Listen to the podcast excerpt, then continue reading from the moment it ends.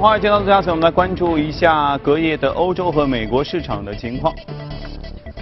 美国市场昨天有小幅度的下跌，但幅度其实都还比较小。道指下跌了百分之零点零六，纳斯达克指数下跌百分之零点一六，标普五百指数下跌百分之零点一八。具体情况，我们来连线一下就纽约记者赵冰晶，请他来做一下介绍。你好，冰晶。你好，主持人。周一美股先涨后跌，上午时段道指与纳指一度刷新了盘中的历史最高纪录，投资者试图推动美股在创纪录的水平之上继续攀升。但是随后呢，通用电气的股价下挫，让大盘承压。上周五道指与标普五百指数收跌，较上周四创造的历史最高纪录的收盘水平呢是有所下跌。但是纵观上周一整周呢，这两大股指的涨幅都是超过了百分之一。交易员表示，在每一个季度刚开始的时候呢，人们都会有一点焦虑，并且今天是哥伦布假日，有一些市场还在休市。而目前对于美股的走势呢，交易员们是分成了两派，一派认为美股出现了超买。这对于投资者的情绪进行了施加压力，但是呢，也有一些专家认为，进入市场最热的第四季度的美股还会继续攀升。另外呢，国际政治的不确定性也影响着华尔街。上周，土耳其逮捕了美国领事馆的官员，指责他与恐怖主义网络的领导成员之间的定期联系。美国大使馆呢今天也声称，最近的事件呢是迫使美国政府重新评估土耳其政府对于美国大使团设施以及人员安全的承诺。另外，高盛今天发表报告声称，美国经济的状况基本面良好，尽管连续遭遇了飓风，但是美国经济呢仍然是稳固增长。如果特朗普税改通过的话呢，美元还有继续上涨的可能。好的，主持人。好，谢谢。接着我们来看一下欧洲市场的收盘之后的表现。呃，德国股市上涨百分之零点一六，法国 CAC 指数上涨百分之零点一一，英国富时指数下跌百分之零点二零，似乎又回到了前一段时间，就是英国退欧局势比较扑朔迷离时候的一个市场的表现。我们来连线一下欧洲记者薛娇，请他来做一下介绍。你好，薛娇。好的，主持人，在西班牙政治局势趋于稳定以及向好的经济数据推动下，欧洲股市周一普遍的高开，盘中的波动较小。其中，德国 DAX 指数开盘后快速上涨约百分之零点三，刷新了历史的高位，随后有所回落。昨日公布的德国八月份的工业产出环比增长了百分之二点六，远超预期的百分之零点九，创近六年来的最快增速。此外，早盘公布的欧元区十月份投资者信心指数为二十九点七，再创十年的新高。随着德国大选不确定性的解除，业内预计欧洲市场将迎来更多的投资。截至收盘，欧洲斯托克六百指数上涨百分之零点一六，报三九零。点零九，泛欧三百指数则上涨百分之零点一八，报幺五三三点五三。昨日，英国与欧盟展开了第五轮的退欧谈判。英国政府将公布退欧后关税以及贸易立法的白皮书。英国首相特蕾莎梅表示，新版的白皮书将为英国变成独立的贸易国家铺平道路。但是从目前的情况来看，本轮的谈判依然不太乐观。此前，梅在佛罗伦萨的演讲中重点强调了退欧过渡期这一提议，目前已经遭到了德法两国的拒绝。此外，英国媒体报道称，由于担心特蕾莎梅面临下台的风险，欧盟方面上周秘密会见了英国。反对党领导人科尔宾等人，以确保未来脱欧进程的顺利推进。此外，苏格兰的首席大臣斯特金也在昨日表示，当英国脱欧局势更加明朗时，将考虑进行再一次的独立公投。主持人。英国退欧这事儿吧，明明时间挺长，但是似乎磨磨唧唧、磨磨唧唧，已经拖到了法德都不想等候的时候啊！你会看到的是，明明有手好牌啊，您不能说有手好牌，至少有一手牌吧。但似乎现在打到最后啊，都快没时间出牌了啊！不知道我们这个最后会怎么样，我们拭目以待。今天我们继续要来说一说的是美股的走势，就像前面赵冰晶连线的时候说到，市场人士现在分两派，一种说现在基本上已经超买了。呃，很有可能要转向。另外一种说，现在基本面还是很好，依然可以继续的持有。那么你会觉得美股接下来还有多大的上涨空间呢？今天我们和嘉宾一起来聊一聊。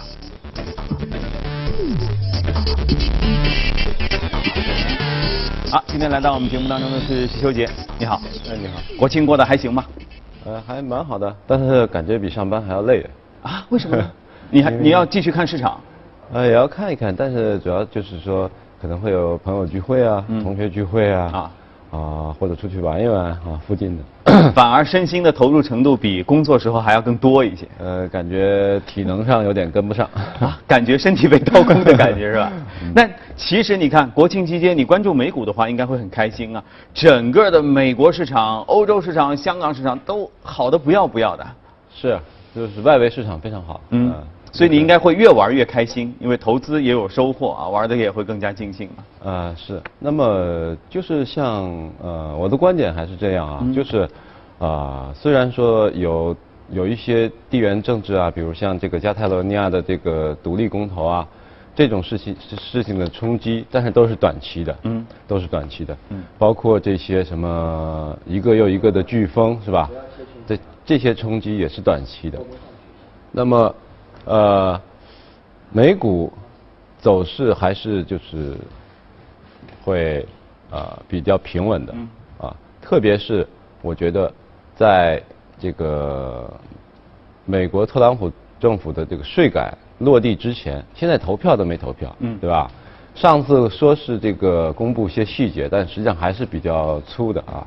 那么里边还是有很多具体的东西，大家也不知道。嗯，现在也也在讨论，对吧？也没有确定，所以在税改落地之前，那么美股应该是非常安全。嗯，那么我觉得大概率的啊，大概率的，如果呃，因为三季报的这个季呃，就是呃，财报季已经开始了，嗯，是吧？刚刚开始。对。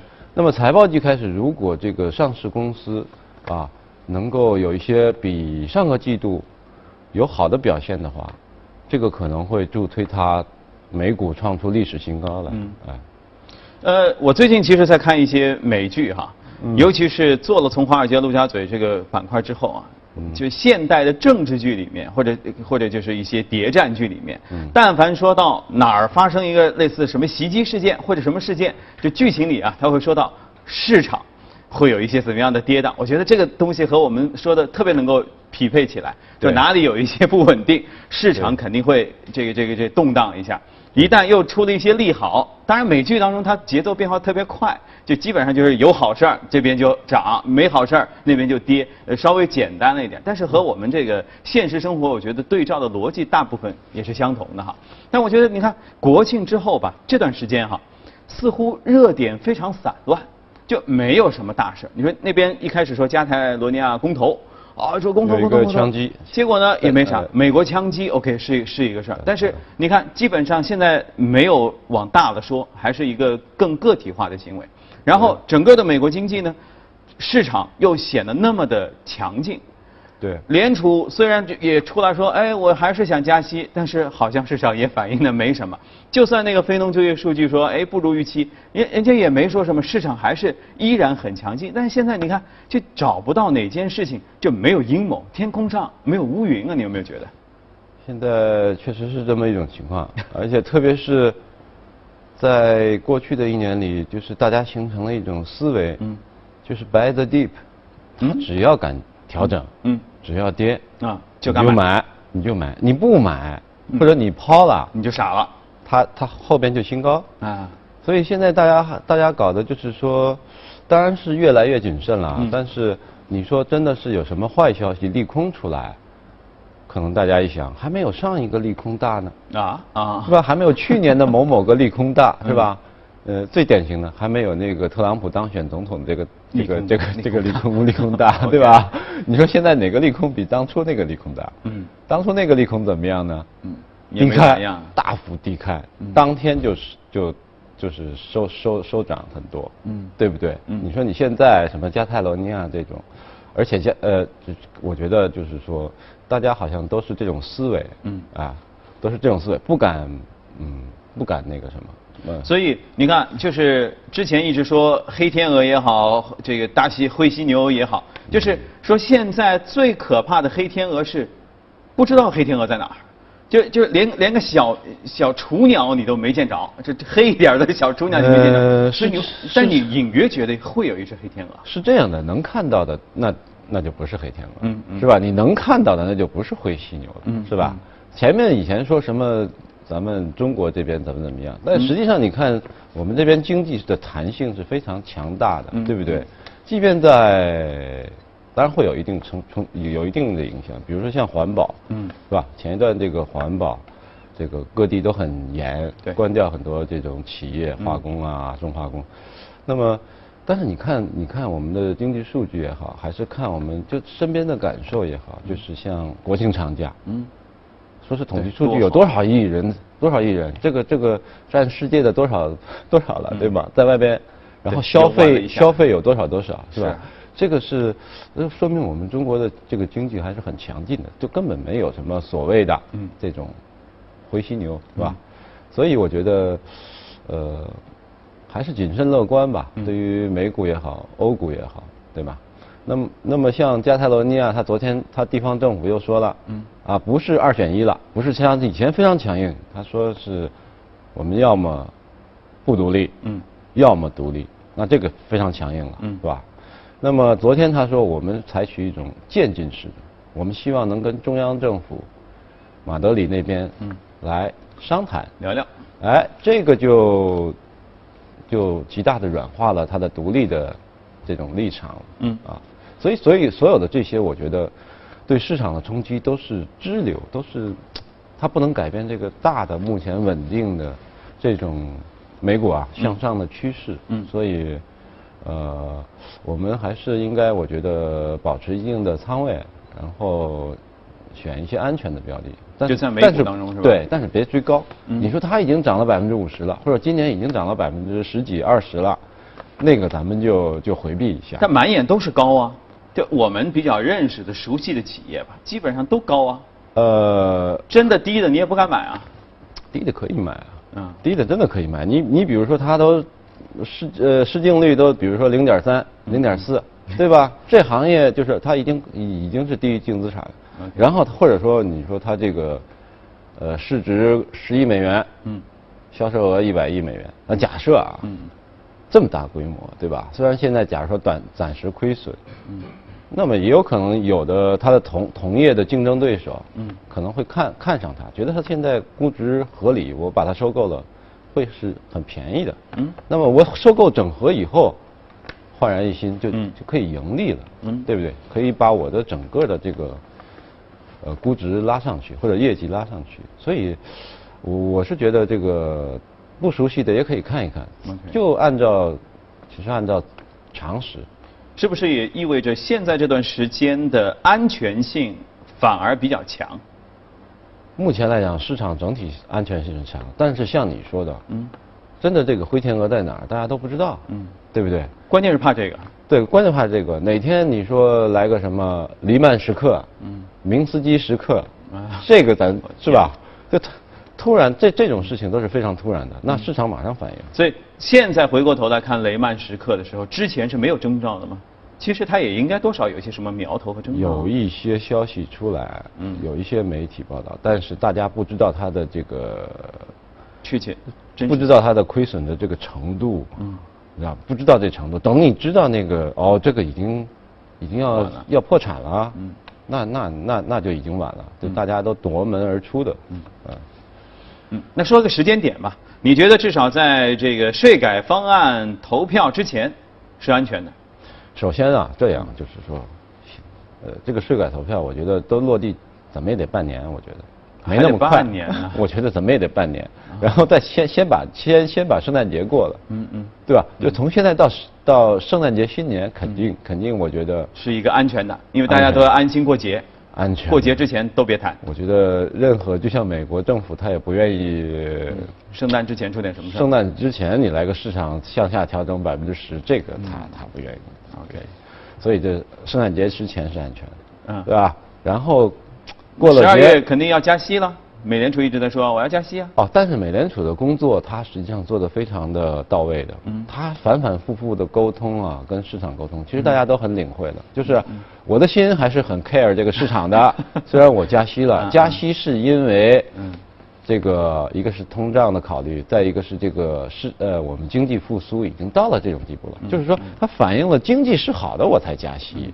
对吧？嗯呃，那我如果不加息呢，说明我不看，我不认可这个目前的经济复苏程度。是是那实际上大家因为你们表现好，所以我才加息。对，但是如果我现在加了一次，下一次下一个季度我我又觉得哎经济可能又有点这个弱了，那我那我就不加，对不对？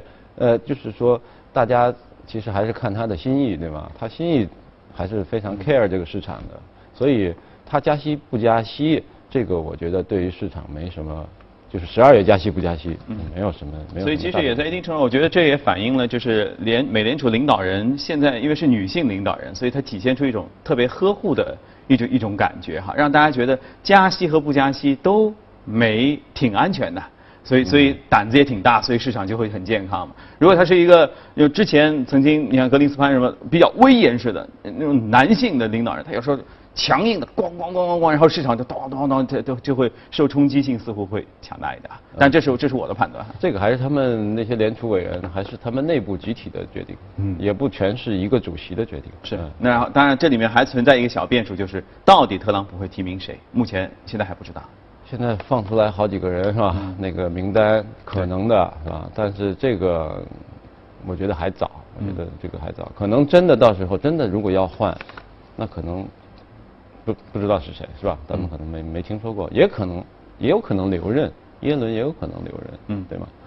好，至少我们在本周哈，昨天我们嘉宾也的观点也是美股比较安全。你看今天徐秀杰也在说美股比较安全啊，当然大家其实担忧也都是一样的，说不安全因素，因为目前看不到，所以啊，所以目前至少是安全的哈。到底怎么样呢？我们通过本周的节目，大家也会梳理出一个你内心自己的想法哈。然后在圣诞节之前，如果要。进一步关注的话啊，大家也许现在可以准备要下手。好，移动股的内容到底怎样？我们现在来看一下。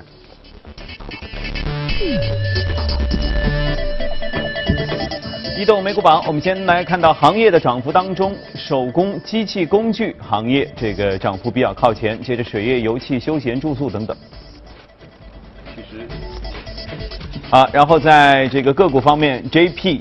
资产管理一枝独秀，然后应用软件、信息服务啊，这些都涨得挺好。油气服务，今天我们特别要说一下的是油气服务公司螺旋能源。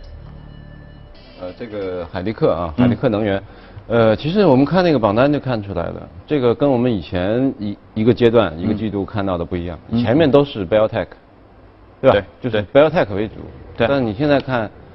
百花齐放，百花齐放，哎，对，其实都是说实话，就是前一个季度，呃，涨得慢的，或者或者跌得狠的，补涨了。对，所以就是刚我们前面说的，就是看不能呃就是不能看高点，不要追高，不要追高，找低的那些，找有机会的。对对，找低的一些安全的标的，那么它总会涨的。那么。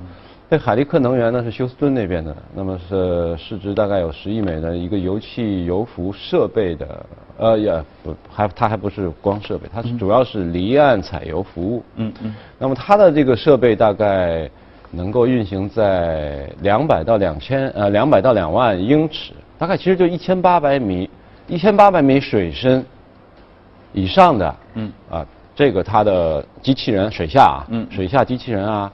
呃，这个钻井呃钻井设备啊，包括管线啊，pipeline 啊，管线，还有那个 flow line，就是那那那种管线，各种各样的管线，这种这种设备啊，就是他提供这个，呃，提供一些服务，包括呃水下的钻井，嗯，啊，包括你这个油井中的运行，包括维修，它有 robot，就是那个水下机器人。啊，其实很高科技含量的。嗯。啊，那么还有就是说，你这个油井已经这个采好了，没有什么油采上来了，那要废弃它，嗯，要把它关掉，嗯，啊，不能就扔在那里，对吧？扔在那里污染会比较厉害，所以它观景的这个服务它也提供。那么它的客户都是呃独立的或者大的这些呃呃原油采油的这些采油商，嗯，还有呢就是油气油服设备商，就像这个哈利波特啊，像这些公司，啊。那这样的公司，它的业绩的好或不好，主要是受制于什么？是油价吗？油价跟油价有关系。嗯，跟油价有关系，因为它是一个嗯，其实呃竞争蛮激烈的行业。嗯。啊，像它这种中小型的啊，市值就十亿美元的，那么还有比它更小的。嗯。那很多很多。那么一旦油价不好的话，你如果是在呃一一年到一四年。呃，这个油价，比如说稳定在这个一百美元上下的时候，他们都是很赚钱。嗯。而很多人投资在这个行业里。嗯。那么，它昨天涨呢，是因为它宣布我打算自己要把自己卖了，嗯 就这么回事。因为它，因为它这个这个亏损，它亏损，它现在油价现在在五十，就六十以下的话，它不挣钱，不挣钱，它就是想了好多办法，可能都不太见效。嗯。那么最近一个季度也是亏损的，也是亏损的，然后这个销售啊，这个也在下降，所以他想呢，就是说。呃，考虑出售自己，他的股东啊，考虑出售自己。那么这个消息呢，就提振了他的股价，昨天涨了百分之十。嗯。啊，那么在行业不好的时候，我们会看到很多并购，啊，这很正常的情况，因为咱们就说卖到什么白菜价是吧？所以这个会地板价。对，那么会有大的这种啊呃离岸服务商、离岸油气服务商来可能会看上它。那么，那你说整个事件世世世道不景气，他公司盈利也堪忧。他说我要把自己卖了，结果他股价给涨了，那谁来买它？难道不应该说他说我我要把自己卖了，结果他股价会应声下跌，然后买家不就应该来了吗？呃，你如果看它的那个 K 线的话，就是它它实际上已经跌的很多，它一直在跌，它一直在跌，跌的很多。就是说，在没有呃利好消息刺激的情况下，其实它是。呃，低估了，嗯嗯，啊，它相对于市场的那个 benchmark 它是低估的。OK。那么一旦你说它有可能要被收购，嗯，那自然会会有资金来这个进来。但这其实也是说明了这个行业这种油气服务类的勘探的有技术的这种中小公司行业，那整体上都不太景气，只有靠卖自己才能偶尔的在股价当中稍微亮眼一把。呃，这是比较容易的一种方式，嗯，就是说也是一个规律，嗯，就是大的那些呃离岸的这种采油服务商，他可能就会整合，他利用这个机会，他利用资本优势，他运用一些杠杆，嗯，是吧？问一些财团借些钱，他这个把他们整合起来，整合起来，裁员也好，这个重整产品线也好，他会很很有这种协同效应，嗯，啊就。很快的会容易表现出来，在在它的经经营业绩里，而且有一点啊，现在这个股价现在是，呃，那个油价是在四十九块多，五十，嗯，但还可以的，就是它能稳定到，我觉得这个季度以来，就是说这个大部分时间是在五十以上的，对，油价啊，最高到了五十三，嗯，国庆前是五十三，现在打到四十九，接近五十，嗯，所以这个油价目前来看的话，呃，是比较坚挺的。啊，虽然它跌了，但是比较坚挺的。所以，假设你是一家大的呃这个服务商，你把它买，你把海利克买了，那么你的判断它可能油价涨到六十，我就可以盈利。嗯，那这是值得做的一笔交易。啊，所以我觉得，我觉得，嗯，它可能还会涨一点，它可能还还会涨一点。好，只能说到这儿了。再说，听上去就像是海利克的销售员了。好，以下呢，我们来关注一下公司方面的消息。美国太空探索技术公司当地时间的九号，从美国西海岸发射猎鹰九火箭，一箭十星，成功将美国一星通讯公司下一代的全球卫星计划第三批十颗卫星发射到了目标轨道。随后呢，火箭第一级再次成功实现了海上的回收，而视频直播画面显示，发射大约七分半钟，火箭的第一级成功降落在太平洋海上无人船上。发射大约五十七分钟之后，卫星相继开始在近地轨道部署。此后不久呢，地面的人员在直播中宣布，十颗卫星都成功入轨。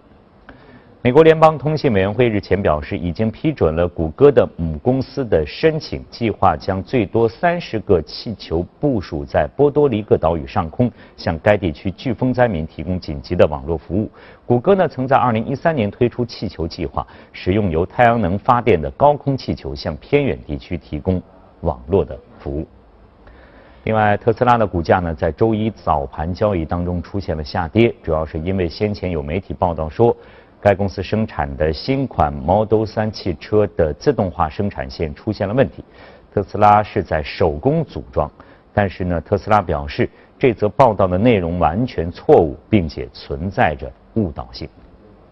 通用电气股价呢，在美股市场周一的交易当收盘大幅下跌接近百分之四，这是两年多以来的最低的收盘价。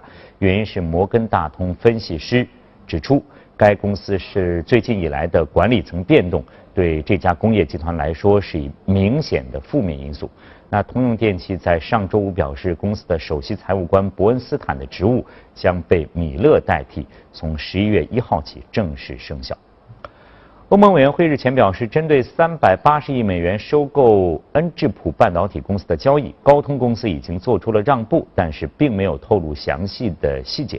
高通去年十月宣布将以三百八十亿美元收购恩智浦半导体公司，今年的六月九号，欧盟对这一交易展开了全面调查，主要担心这一交易将导致芯片价格上涨，削弱半导体行业的创新能力。德国大众汽车近日公布呢，核心大众品牌汽车九月的销量创了纪录高位，全球注册量较上年同期增加了百分之八，达到五十九点三七万辆。大众表示说呢，今年一到九月，大众品牌出货量增加了百分之二点七，至四百四十九万辆。中国和美洲的销量增长抵消了西欧销量下滑的影响。而大宗商品贸易及矿业巨头佳能取代中国石化，和当地的投资者达成协议，将收购雪佛龙在南非和博茨瓦纳的资产。这些资产包括位于开普敦的一座日产十万桶的炼油厂，位于德班的一座润滑油厂，八百二十座加油站以及其他的石油储存设施。另外呢，还有两百二十家位于南非和博茨瓦纳的便利店。趣店在九月十八号向美国证券交易委员会。提交了 IPO 的招股书，计划在纽交所上市，股票代码是 QD。据了解呢，趣店计划以每股十九到二十二美元的价格发行三千七百五十万股美国的存托股，预计融资七点六八八亿美元。趣店的前身是成立于二零一四年的趣分期，是校园贷市场头部创业公司之一。成立之初呢，主要业务是向在校的大学生提供购物分期贷款。好，公司方面的消息就这些。以下呢，进入今天的美股放大镜。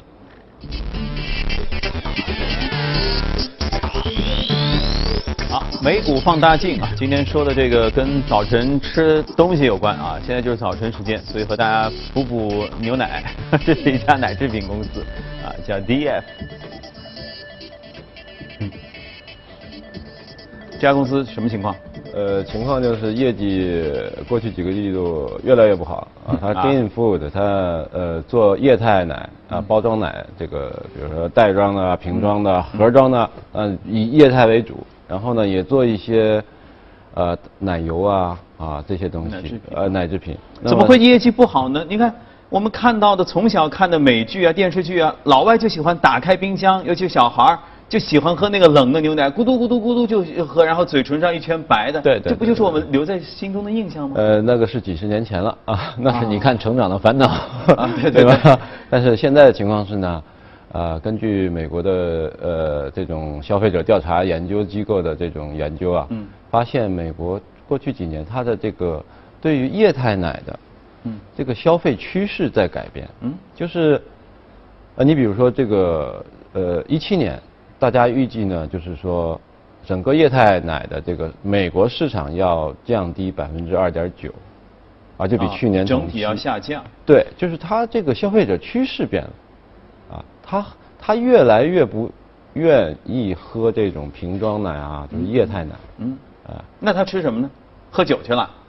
但其他的奶制品还是可以的，你比如奶酪啊、蛋糕要蛋糕啊，就是那种奶油啊，或者说奶昔啊，或者说是冰淇淋啊，其实或者说巧克力啊，你看也往里面加点奶，对吧？说饼干啊，这些都还可以，但唯独就是液态奶，这个这个老美也不知道也不知道为什么，就是说它。那这是这一年的趋势，还是这些年都这样？这几年都有点这个这个，就是逐渐越来越明显。其实如果一年。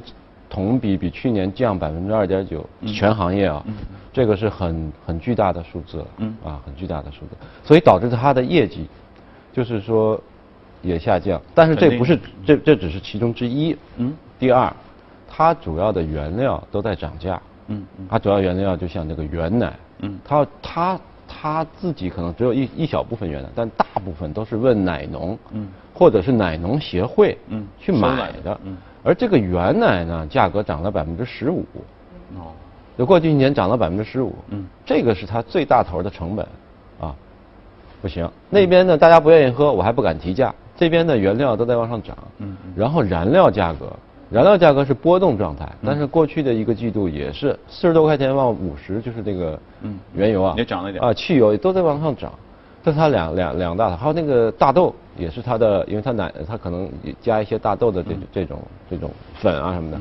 但大豆的价格呢也是有点震荡往往上走啊，但是比那两个两个还好一点，嗯嗯。所以导致它的成本端就是大幅的增加比较多，所以它的股价就是跌得蛮，这这非常狠，就嗯。年初从特朗普当选以来到现在跌了百分之五十，跌了百分之五，但它但是它在美股整体这么好的情况下，它跌了百分之五，它跌了百分之五十，跌了百分之五哎。十，但是有一点啊，它盈利，呃，它是盈利的，它不亏损，啊？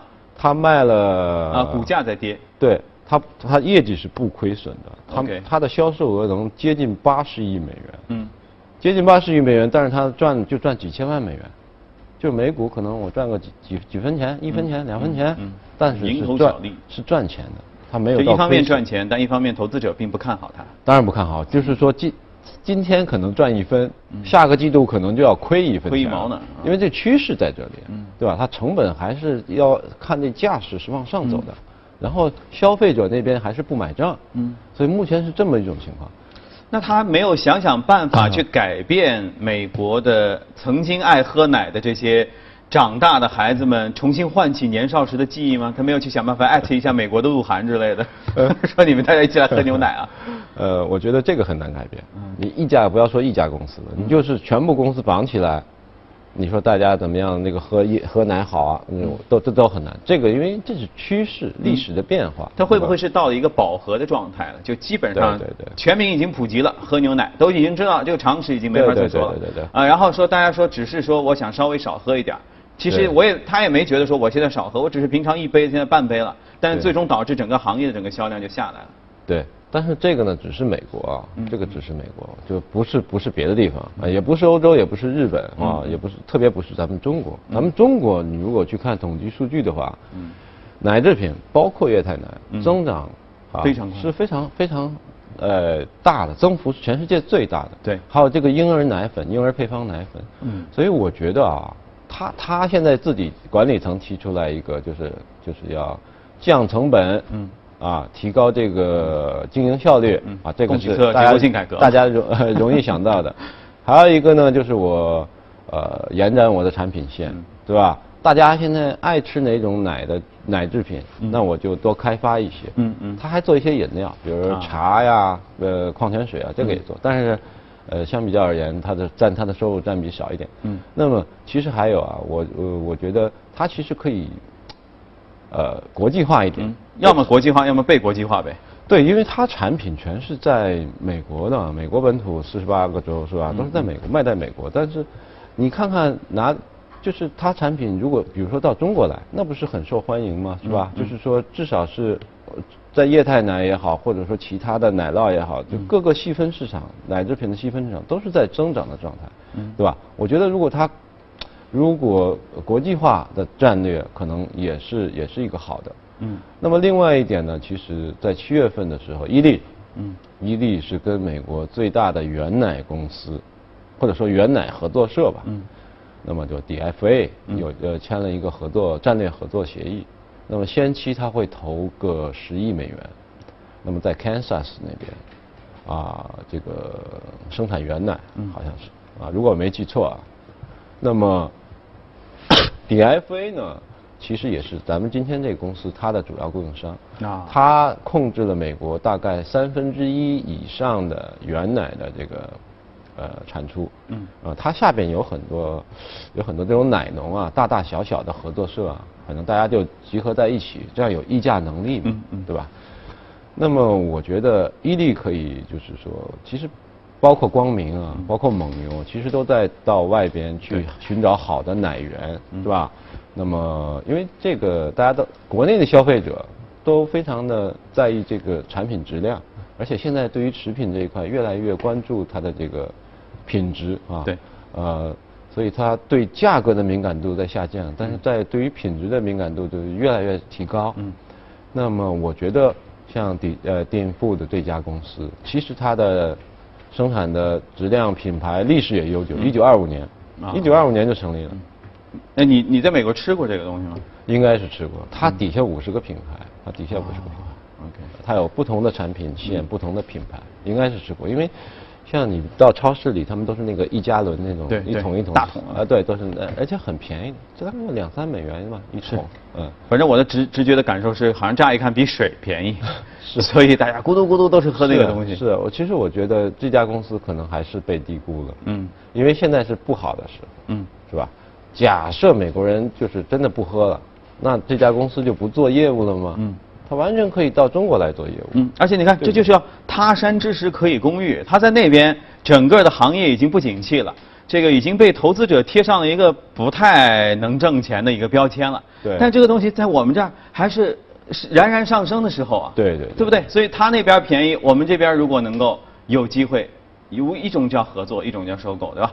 产生一些什么样的一种一种一种合作的话，那也许就会合作出一个新的火花。对，而且从估值来看呢，那 PS 啊嗯市销率只有百分之零点一二，就是零不是那个不是百分之，就是零点一二，百分之十二，嗯对吧？